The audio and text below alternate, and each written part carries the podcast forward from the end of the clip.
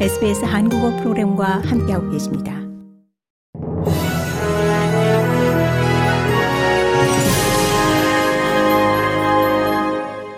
(2023년 1월 31일) 화요일 저녁에 SBS 한국어 뉴스입니다.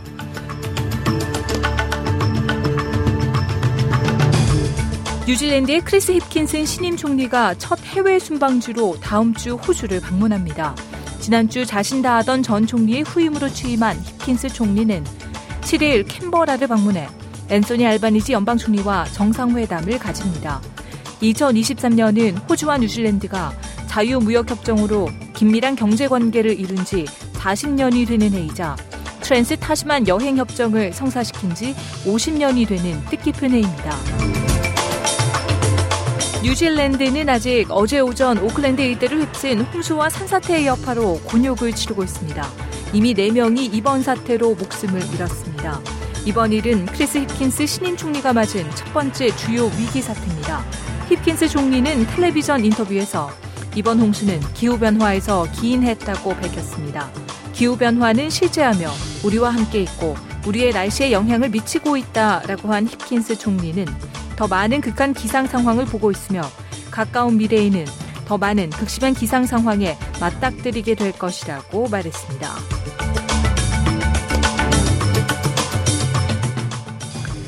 (2020년) 한 원주민 여성이 멜번의 교도소에서 숨진 사건을 계기로 다니엘 앤드루스 빅토리아주 주총리가 주 사법 시스템이 전면 개편될 것이라고 발표했습니다.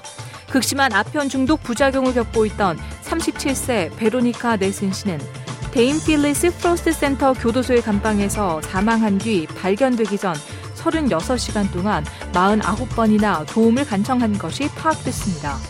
네슨 씨의 죽음에 대한 5주간의 검시 조사에서 네슨 씨의 죽음은 충분한 의학적인 돌봄을 받으면 예방 가능했던 것으로 파악됐습니다.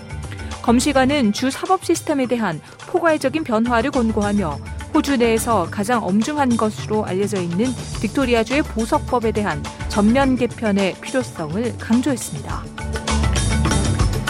삼성전자의 지난해 4분기 영업이익이 거의 70% 가까이 감소했다는 것이 호주 언론에서도 크게 보도됐습니다. 이 삼성전자는 코로나19 팬데믹 첫 2년 동안은 컴퓨터와 텔레비전 등에 들어가는 반도체에 대한 수요가 늘어 성장했습니다.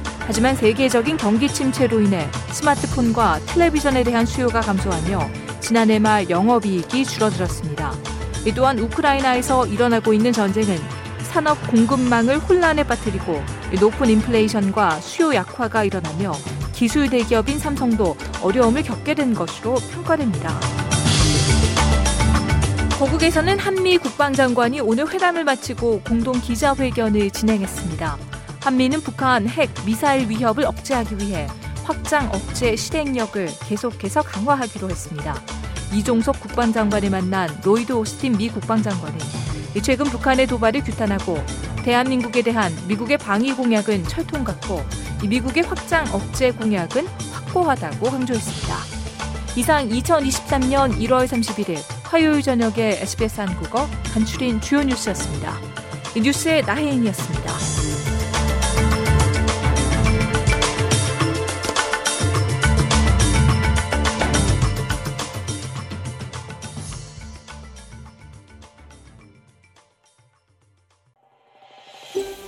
더 많은 이야기가 궁금하신가요?